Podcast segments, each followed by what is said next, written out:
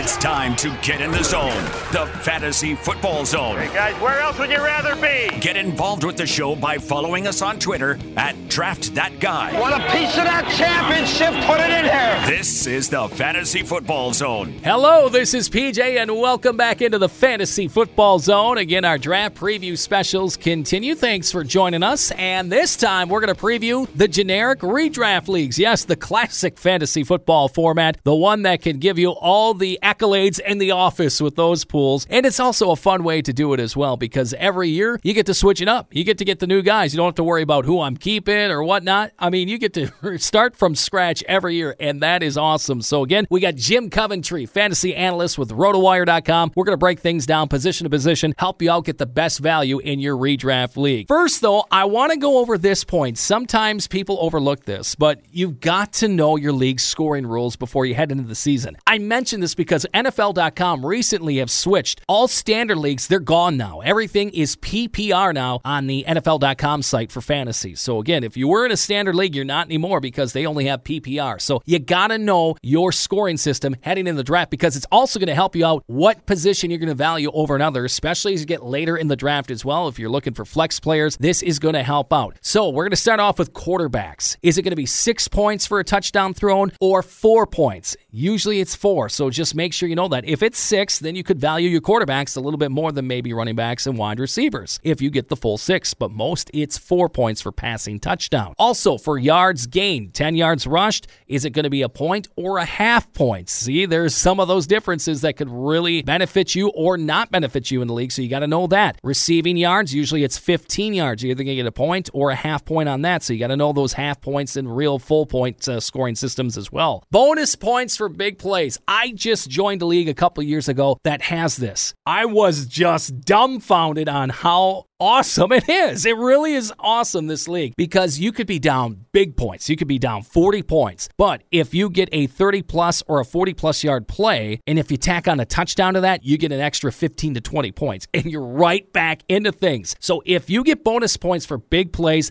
that might switch what positions you're going to value more than others heading into the draft. So definitely check in if you have bonus points for big plays. That will help out. Now we're up to defense and special teams category. Okay, this is where things get very controversial, especially on a Monday and Tuesday where you're looking at your scoring breakdown. You're like, wait a minute. He returned a touchdown for that team. Why am I not getting the six points for that? I should be getting credit for it. Make sure you check to see if it's team scoring for a punt return or a kick return, or if it's individualized scoring. Because if it's individualized, you're not going to get it, even if it is that defense special team scoring it. So make sure you see this. I can tell you from experience and many arguments with my league commissioners that I should be getting credit. No, look at the rules. We switched it to individualized this year. So, again, make sure you see the defense special teams, especially with those return touchdowns. Make sure you know it's either going to be a team touchdown or individual returner touchdown. So, heads up for that. And kickers as well. You get bonus points for 50 plus yard field goals made. You might get that in your league, or you might get penalized for missed PATs and field goals. Yes, for misses. You might might have a minus two or three. So make sure you know the scoring system heading into your draft because it definitely is going to help you out with your values by position, especially as the draft goes on.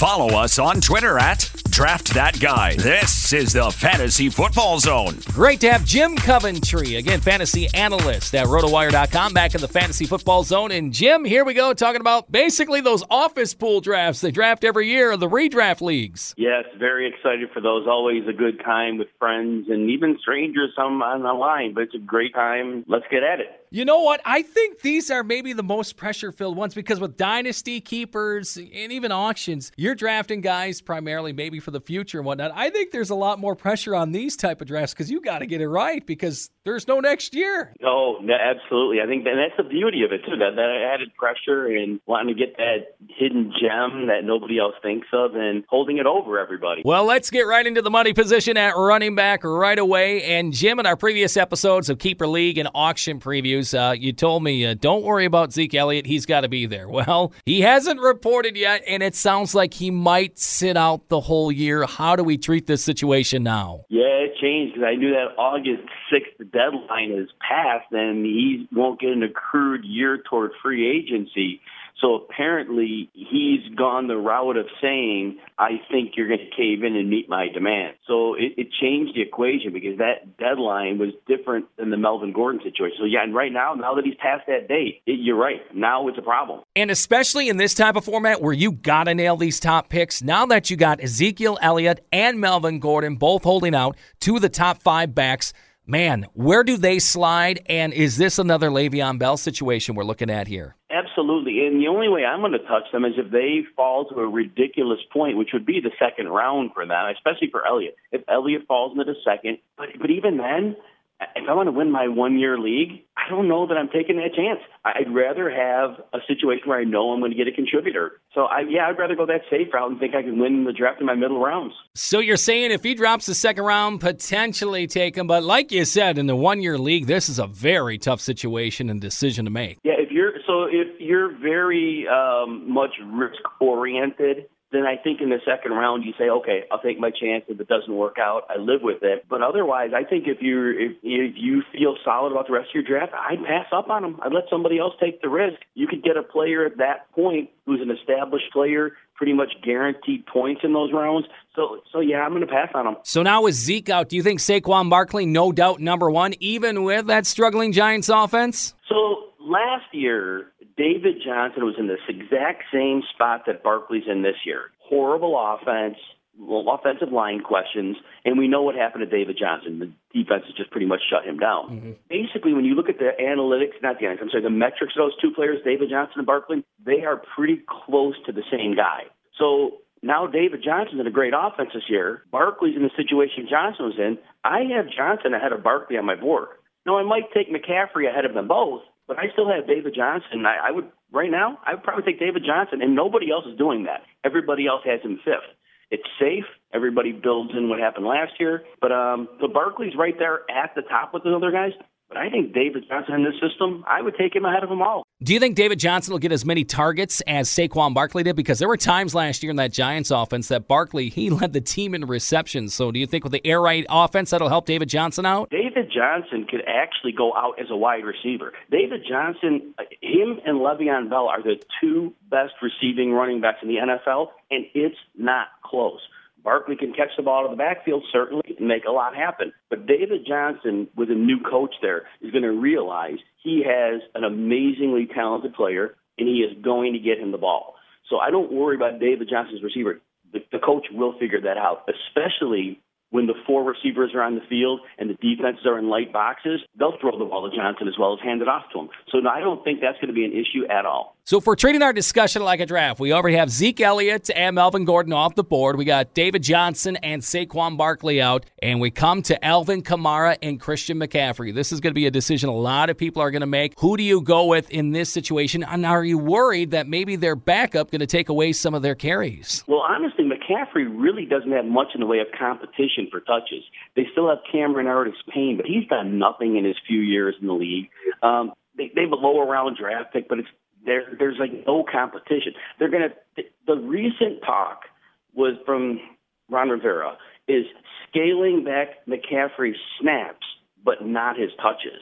Now that sounds kind of odd. Yes. But but nonetheless, Kamara we know is going to be spelled by Latavius Murray. We know that already. That Sean Payton last year, when Ingram was suspended, was on record saying, I can't wait to get Ingram back. Payton feels that if Kamara gets the ball too much, it saps some of his explosiveness.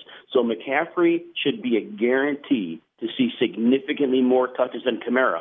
And they're both amazing receivers, so you have to put McCaffrey, in my opinion, ahead of Kamara. All right, now we're up to the guy that wants you to take him number one in the draft, Le'Veon Bell. Yes, he has come out and said that, and I love when players engage with fantasy players as well. It's it's fantastic. But can you trust him? Especially earlier this offseason, it seemed like his coach Adam Gase didn't really like the signing all that much. Where are you on Le'Veon Bell? So what we like about Le'Veon Bell is we know that he will get volume, and we know volume is king in fantasy football. But remember this: the Steelers had one of the very top-rated lines, top five line for a number of years running, and all of a sudden, when Le'Veon was out last year, James Conner was putting up ridiculous numbers.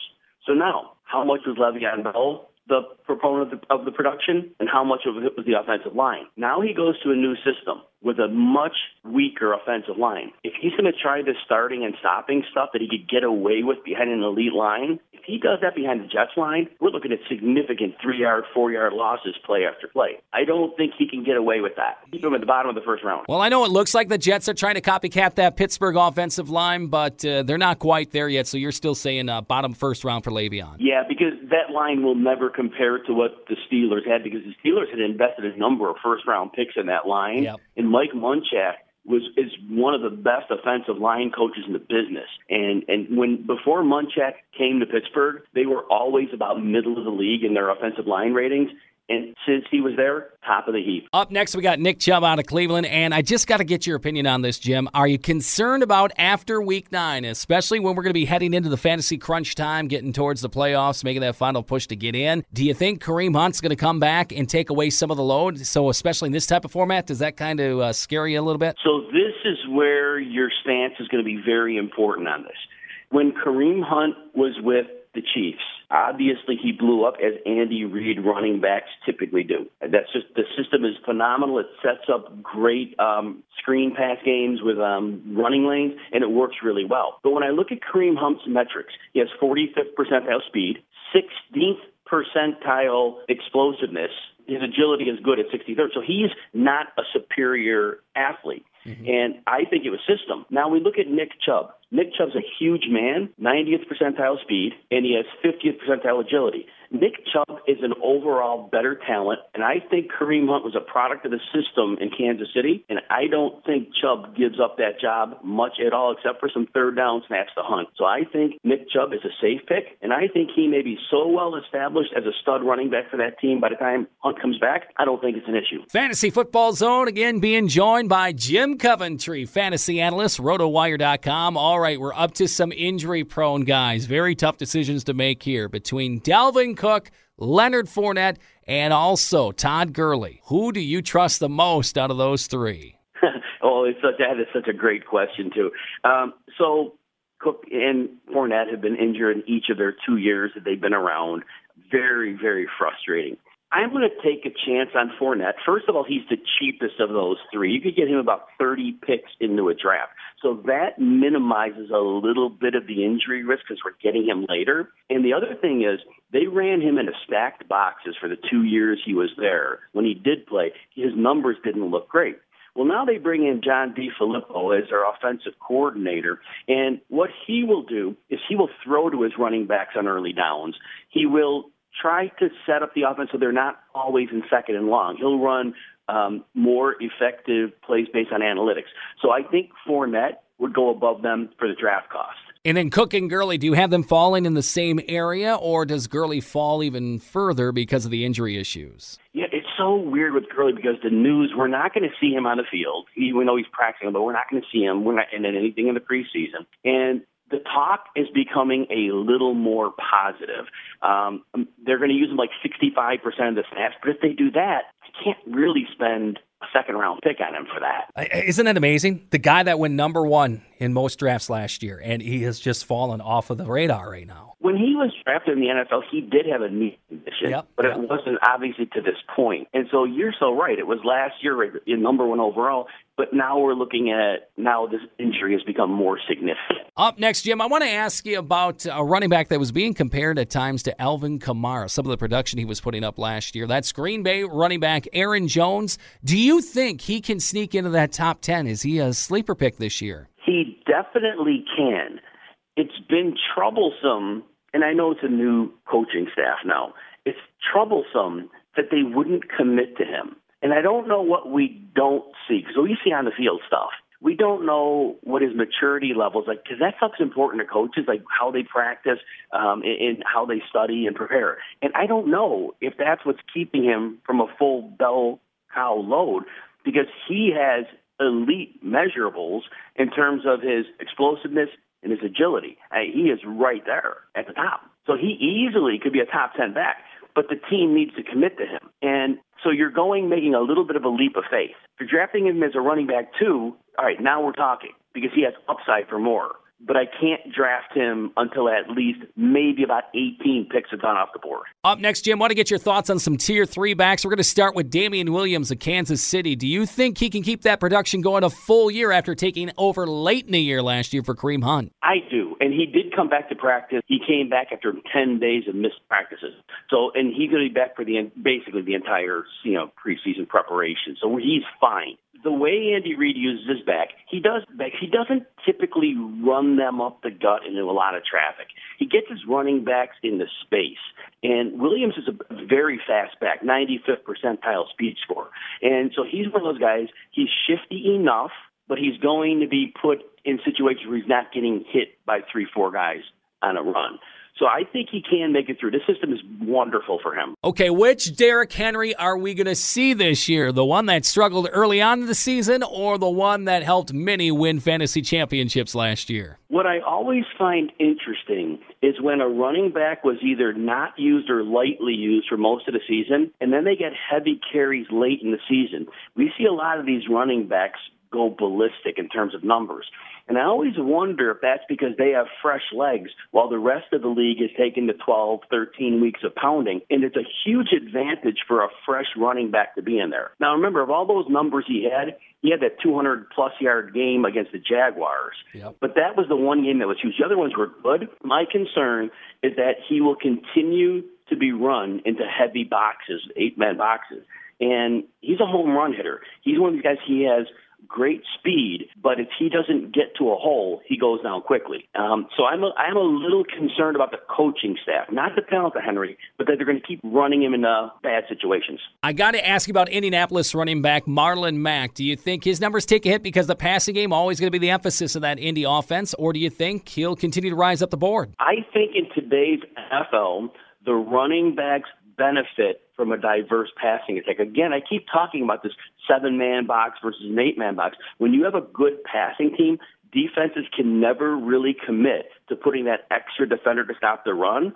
So the few less carries a running back may get are much higher quality carries because of the light defensive box. So I moved Marlon Mack. He's at my 10th running back right now. Okay. Um, I'm way higher than the industry, but but in that situation, he's in a phenomenal system, and he's a really good running back. I got to ask you about other tier three running backs. You think there'll be pretty good running back two options out there, ones you can really trust and uh, put up the consistent numbers for you week to week. If Kerryon Johnson doesn't go into the running back one through the draft. Um, last year, they threw to him on early downs, I believe 30 times, and that was impressive. And now with Theo Riddick gone, I think that he can easily put up high end numbers for you. Another one I'm liking here is the, the rookie David Montgomery from Chicago. He has high ADP. He's getting picked up about 38 to 40 picks in the draft. But the way they're using him so far in the practices, it seems like he's going to be on the field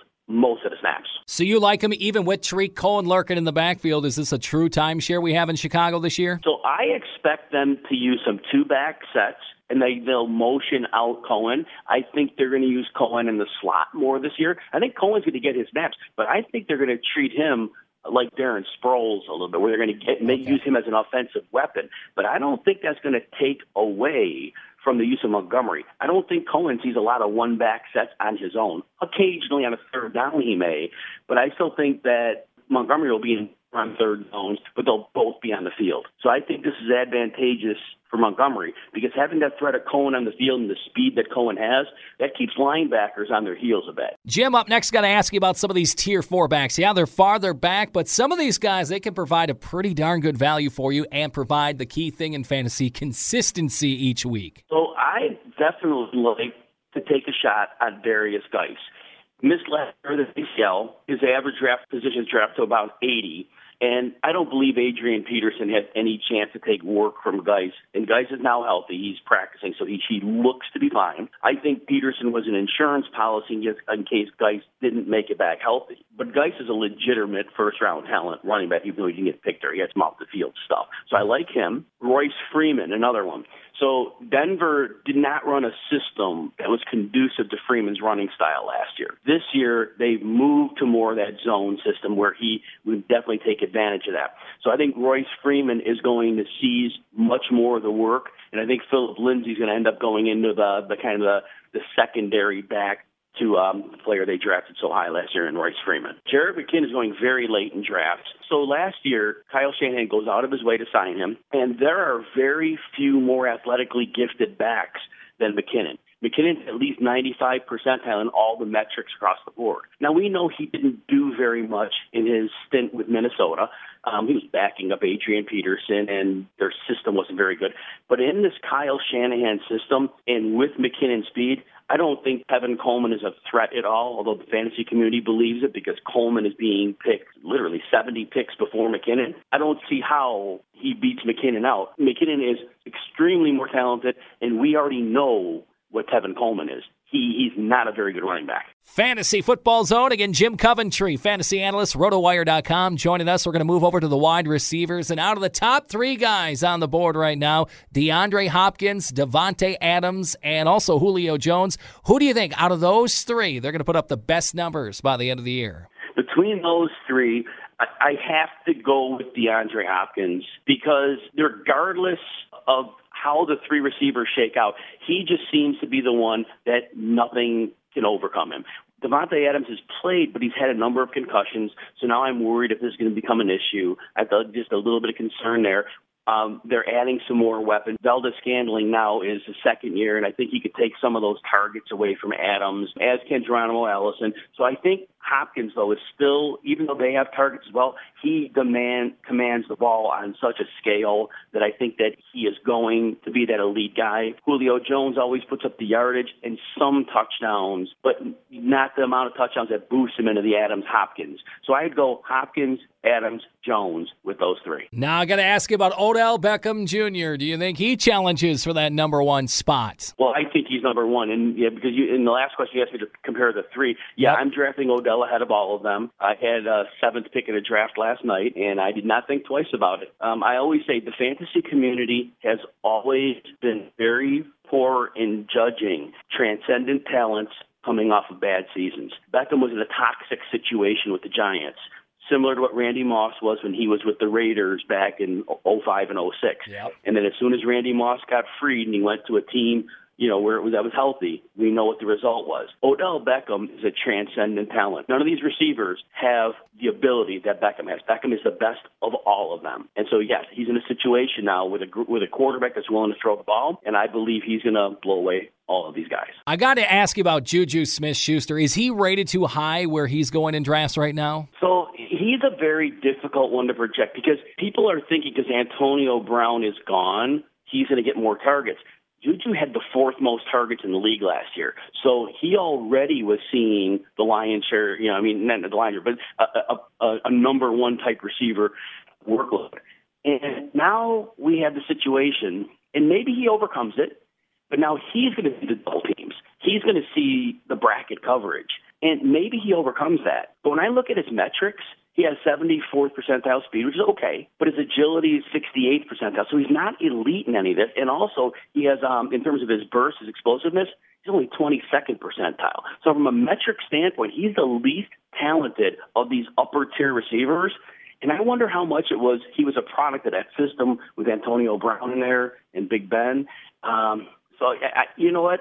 I have him listed as a top nine receiver, but I really am not excited about drafting him. Up next, a couple guys that are just off of that top line. In fact, this is going to be a tough decision for some of you to make. Two AFC South wideouts, Mike Evans and also Michael Thomas.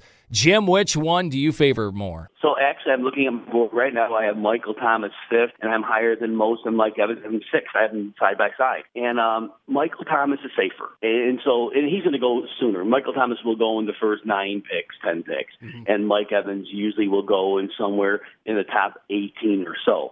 So if you're picking in that first round, eh, you have to take Michael Thomas. He is just way too safe. His quarterback is way more stable, and so I think Michael Thomas was. But obviously, once you're picking after that, then Thomas is off the board anyway. And but Mike Evans, I guess, definitely the guy in that Bruce Arians offense where he already had the 1,500 yards last year, but he's going to continue to see a boatload of deep targets. Fantasy Football Zone. Again, we are discussing your yearly redraft with Jim Coventry, fantasy analyst, rotowire.com. All right, Jim, I got to ask you, Antonio Brown, if you pick him, could he potentially frostbite your season? there we go. Excellent.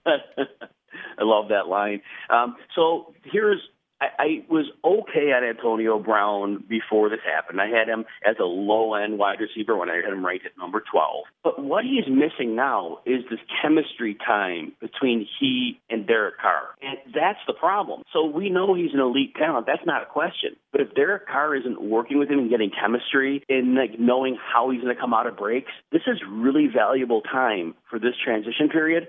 So at this point, I will not draft Antonio Brown where he's going in drafts. He's right about the top 20 picks. If he goes outside the top 30, which will not happen, then okay, then that mitigates some of the risk. But I think now with him missing time, this is problematic. I, I don't have him as high as I once did. Up next, Jim want to go over two wide receivers, kind of in the same area. A lot of people are going to have a tough decision to make in this one. T.Y. Hilton or Amari Cooper. Does Cooper's stock go up a little bit more now with the news that Zeke Elliott is holding out? He might see more of that Cowboys offense come his way? So I think part of the beauty of Amari Cooper last year was that he had Ezekiel Elliott on the field. And defenses in that situation always had to stack the box because Zeke was seen as the threat. And now, if Amari Cooper is seen as the threat, I don't know if Dak Prescott is the elite level quarterback that can overcome that, making the tight window throws into the double coverage and and just with the intent. So I don't think he's quite there.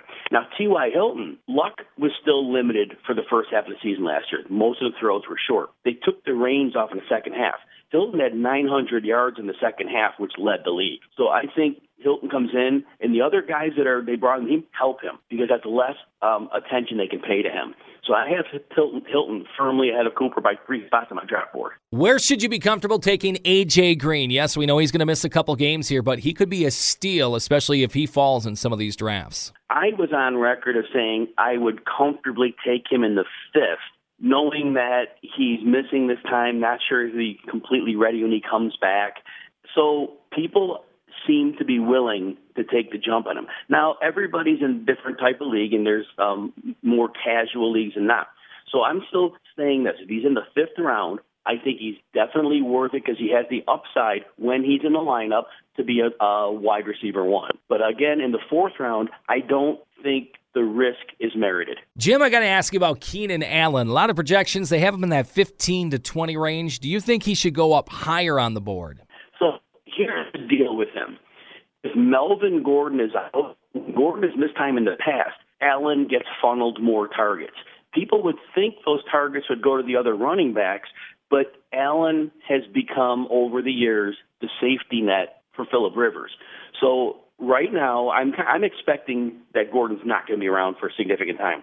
So I have Keenan Allen ranked at number 10, right after Hilton and a couple spots before Amari Cooper. So yes, I think he's a strong wide receiver one, and the longer Gordon's out, the better for Keenan Allen. Between the Viking wideouts, Adam Thielen and Stefon Diggs, who do you take, and are you a little leery of them because of their second half production last year? Yeah, I have them three each, three spots lower at their position than when they're being drafted. So Thielen's drafted as like the 12th receiver. I have him 15th, and Diggs is uh, picked usually the 15th receiver, and I have him 18th, which means I will not get them.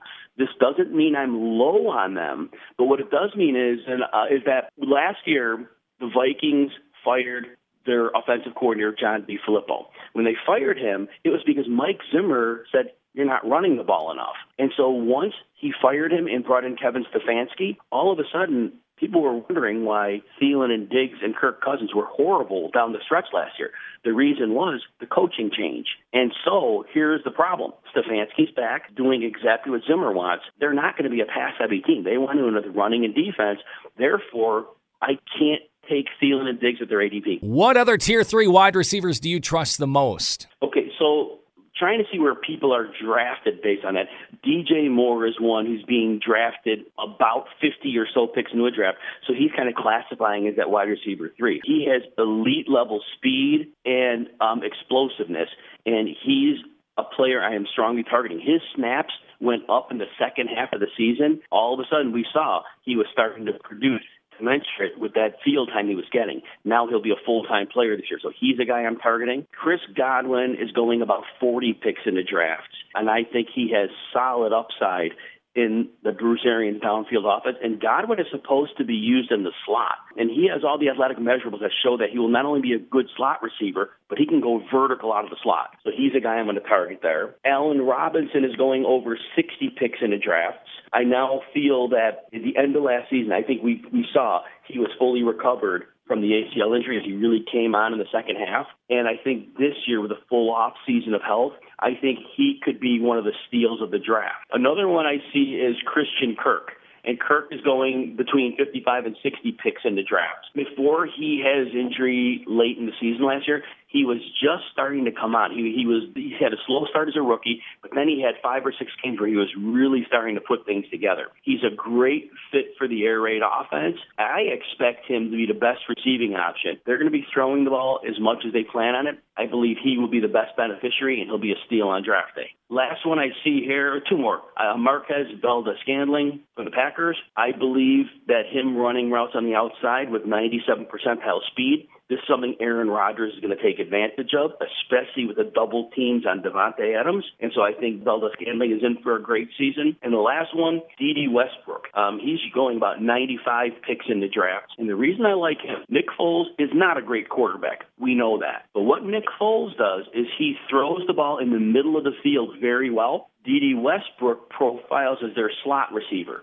And he is very fast, 84th percentile 40 yard dash time. And he is a guy that's going to be able to take advantage of what Foles does best. And I think despite them wanting to run a lot, he will be the main beneficiary of that and be a good wide receiver three for you. Again, we're talking to Jim Coventry, fantasy analyst, rotowire.com. We're going to go to the quarterbacks, but first, I, I, got kind of a draft question for you. You know, after the top five or six running backs they come off the board, would you consider maybe taking Patrick Mahomes instead of going wide receiver at that route? Because, you know, sometimes these quarterbacks, they can give you 25, 30 solid points each week. You can bank on that more than the wide receivers or even the top wide receivers are sometimes volatile. Would you potentially go quarterback with those top backs off the board. Maybe if you were at the sixth or seventh pick and go with Mahomes. I completely understand the argument and the way you framed that. It does make sense, but I really feel that 12 to 13 quarterbacks into a draft, I have enough production where I feel comfortable. Now, if we're in leagues that are two quarterbacks, that's another story. But in one quarterback leagues, I believe that I will be okay waiting on my quarterback, and I want to make sure I get those elite running backs and receivers because that's those are the positions where once those top guys are gone, they're gone. But I, I'll, my my opinion is I always can get a quarterback. I feel stay status quo with the quarterbacks. Yes, so Matt Ryan always gets ignored. He's going about 70 picks in the drafts, and and he's always going to be a guy. He's not going to have. He's not going to be the number one quarterback overall because he doesn't run, but he's going to put up into the deep four thousands in yardage. He's going to put up around 30 touchdowns. Jameis Winston is in a great spot this year with Bruce Arians and three great receiving options. Cam Newton, they really reprogrammed him before the injury last year, where he's making use of these dynamic speed targets short in the field. Um, so there are guys that I feel I can get later that they may not put up Mahomes' numbers, but they're not going to be so far off that I feel I'm at much of a loss.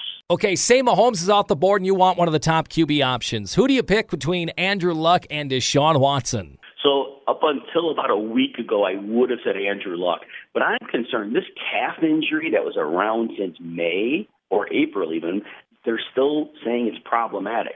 Well, a strain cap that, that that's months. So right now, I have to move Luck down my board because of that uncertainty. And like I said, there are so many good quarterbacks. I can't take a guy who's injured coming in when I could get somebody else. So Deshaun Watson definitely moves ahead of Luck because of that. Jim, what's your thoughts on Aaron Rodgers with the new offense and head coach Matt LaFleur coming in? Do you think his numbers will increase and could he return to that top spot? I have him firmly ranked as my number four, and it's like a definite teardrop after Mahomes, Watson, and before his injury, Luck. And then I had Rodgers, like, you know, a tier just beneath that. I don't think he puts up quarterback one overall numbers because I don't think he has the diverse receiving corps that Mahomes has. And then Deshaun Watson, just with his connection with Fuller and DeAndre Hopkins, I don't think he has that. So I think he's a very firm quarterback four, but I wouldn't make him a candidate to go above that. Well, what about Baker Mayfield? We know he can crush some beers, but will he do the same to opposing defenses this year? Do you like Baker? I do. I have him as my eighth quarterback. Um, I have him a little lower than Newton and Winston. I think the pass volume with Winston is going to be too great, um, and I think Newton still is going to run for a few hundred yards, and and I think those give him the edge over Baker. But there's nothing wrong with taking Baker Mayfield. I just think that um, I, I think it, their offense isn't set up for him to be an elite performer. Jim, it's strange for me to say that these guys have dropped to the middle of the pack. Tom Brady and Drew Brees. Where do you like them in drafts? I won't draft Brady. I have him as my 22nd quarterback. Yeah. And look, imagine that 22nd quarterback, right? Yeah. if Brady heard that, I think he'd go out and throw for 500 yards tomorrow, right? Yes, he would. He would, he, and he would do it the next week as well. But I see that Bill Belichick has always run an offense that suits his personnel. Brady's deep ball efficiency has been dropping for years. It dropped an additional 11% last year. I believe that, and they're adding running backs, and they're, they have like four or five tight ends on the roster. I believe they're going to run a lot of heavy personnel, um, two tight ends, three tight ends, and they're going to run out of that a lot. They're going to take safe throws, occasionally a few deep shots, but I don't think it's going to be a downfield passing attack. I think it's going to be very methodical, 12, 14 play drives, and I think they're comfortable with that. So I don't think Brady gets the pass volume, and he doesn't throw enough deep passes to be a fantasy starter right now. I'm warming up on Brees a little bit, but here's the problem.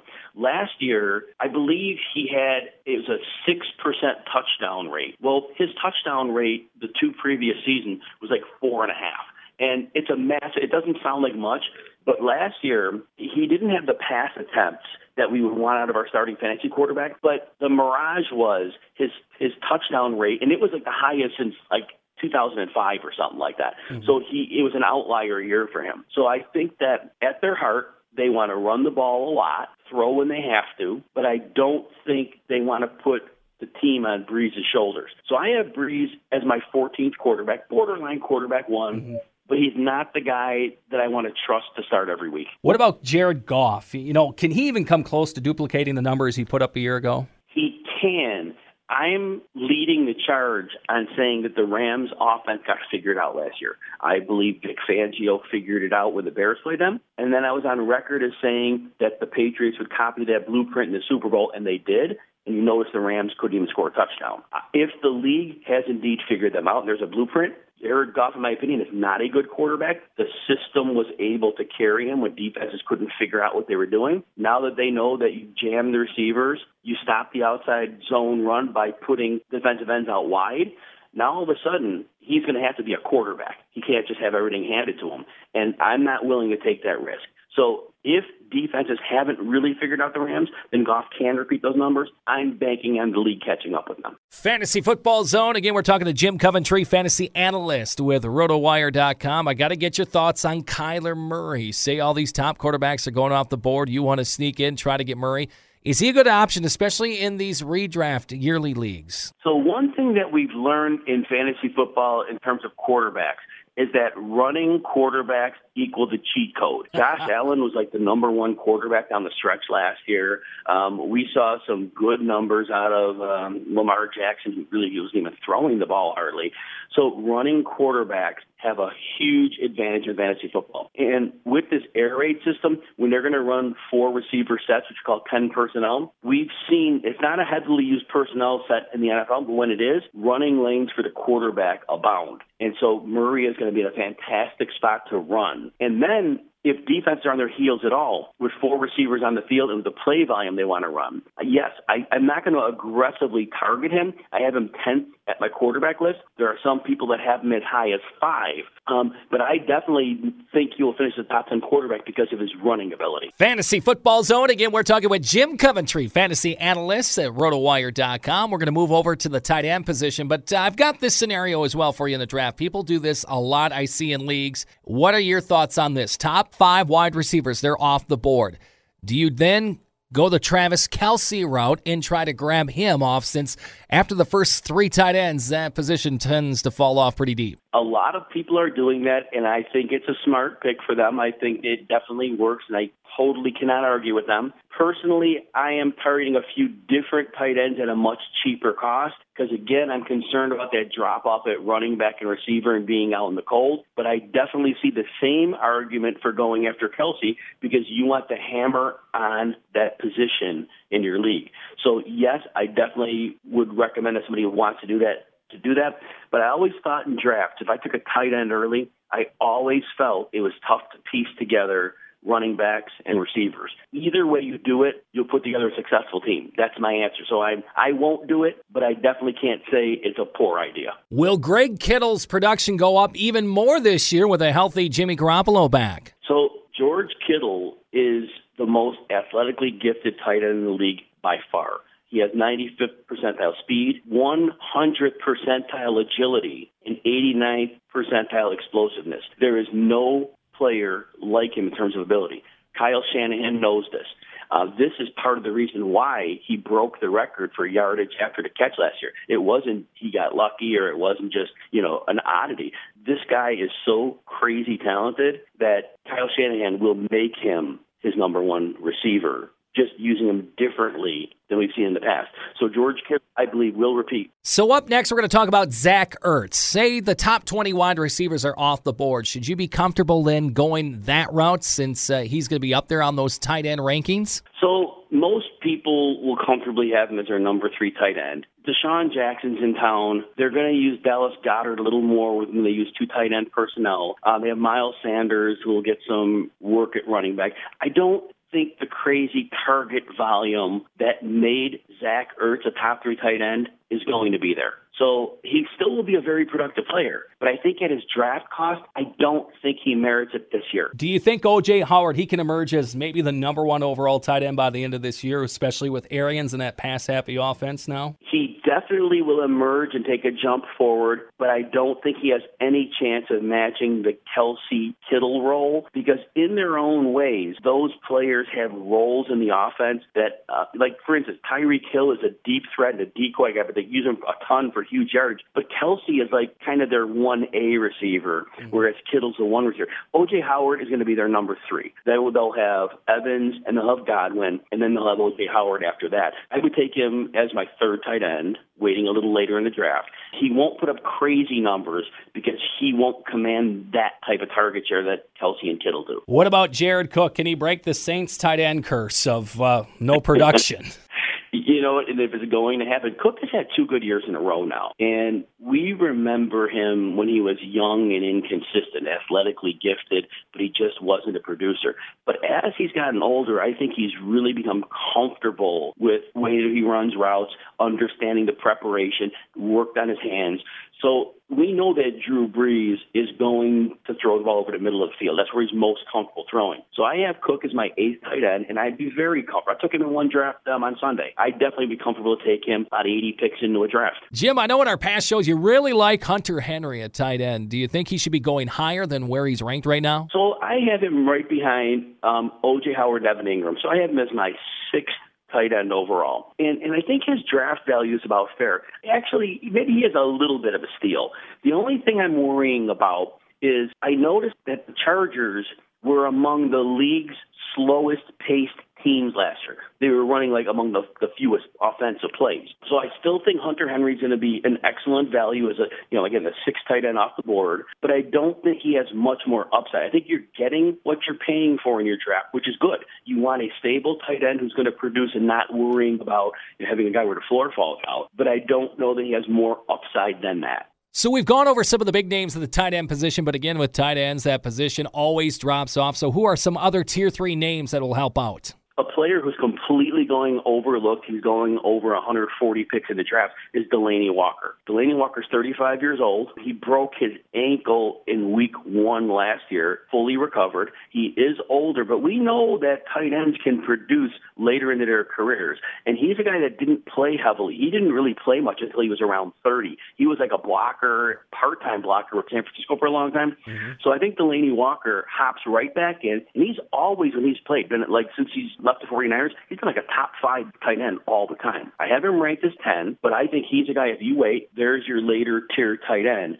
that can put in starting value for you. Definitely looking at him. And we didn't uh, mention Vance McDonald and he is getting picked as a top 10 tight end, but I believe he's a guy that has the ability to end up as high as number three. I don't say he will, but he but he definitely again like Hunter Henry. He'll earn his draft value, but he I think has a little more upside than Henry because he could become that de facto second best target in that offense in Pittsburgh. Another guy in this tier, I want to ask you about Mark Andrews, the tight end for Baltimore he's one of the tight ends that had over 500 yards, and there's some stat out there when, when tight ends have over 500 yards, they end up doing very well. But when I watched the games last year, I remember at least on two occasions where the defense was so packed in to stop the run, he just got behind. There was like nobody back. And so literally 15 yards down the field, he just caught a lollipop and ran the rest of the way. Mm-hmm. So I'm thinking he was like the only game in town because they really didn't have anybody at receiver. So I'm, I thought a couple of those plays were flukish that, that really padded his yardage. And I think that now they brought in some receivers. Um, they brought in another running back. I don't think he's going to get a lot of targets, and I don't think he's going to have those fluke plays padding his stats. So I'm very, very skeptical that they're going to use him enough and he's going to have those big plays to justify being like a high tight end. Fantasy Football Zone again talking with Jim Coventry, fantasy analyst, rotowire.com. As we round out your team, we're going to move over to the defenses. Jim, the Bears defense, take them number one. Year over year, we see these statistics come out where it's not sustainable when defenses have like an outlier year. And the the Bears definitely had an outlier year with the turnovers, the takeaways, I should say, and those typically just don't work the same way the next year. I think the loss of Vic Fangio is huge. As good as the talent on the Bears defense is, Fangio is a master crafter of defenses, and I think that they will still be a top starting defense, but they're not going to be that far and away the number one. They might be a top. They'll be a top 5 mm-hmm. but they're not going to be that week winner for you. I got to ask you with the, with this position category, you know, is this the biggest crapshoot there is in fantasy? Just picking a defense because you think this team coming in, especially like the Rams last year, you know, you might have grabbed them high because oh they're going to put up some numbers, and they disappointed you big time last year. I mean, is there any other position you're like? It's always a wild card that pans out for them. It seems like it is, and here's my advice Every year, I ignore the top defense in the previous year I try to just look at a team that I think might be up and coming, and I just target them. And I've had more success with that route. Like when you mentioned the Rams last year, the Jaguars were coming off that insane season, yep. and they were getting picked in the ninth round. And again, it was just like the Bears of last year. They had that crazy amount of you turnover takeaway stuff, and, and it didn't repeat. It just didn't happen again. I got to ask you this question too, Jim, because this happens in a lot of drafts where somebody around the table is going to jump up and draft draft a defense eighth or ninth round, or they're jumping ahead of the curve, and all of a sudden you're thinking, well, great, here comes that run to screw things up. Where do you think the defenses should start going? Yeah, this is the beauty, I think, of my philosophy. When I'm taking a defense that wasn't touted the previous year, nobody's on them. So I'm taking them with my second to last pick, maybe earliest I'm taking them is the 14th round, uh, depending how many rounds are in my draft. But it's definitely like the last two rounds I'm taking them. I'm not taking them any earlier. It is a crapshoot, and I'm more likely not to stream defenses after a point if the one I took didn't work out.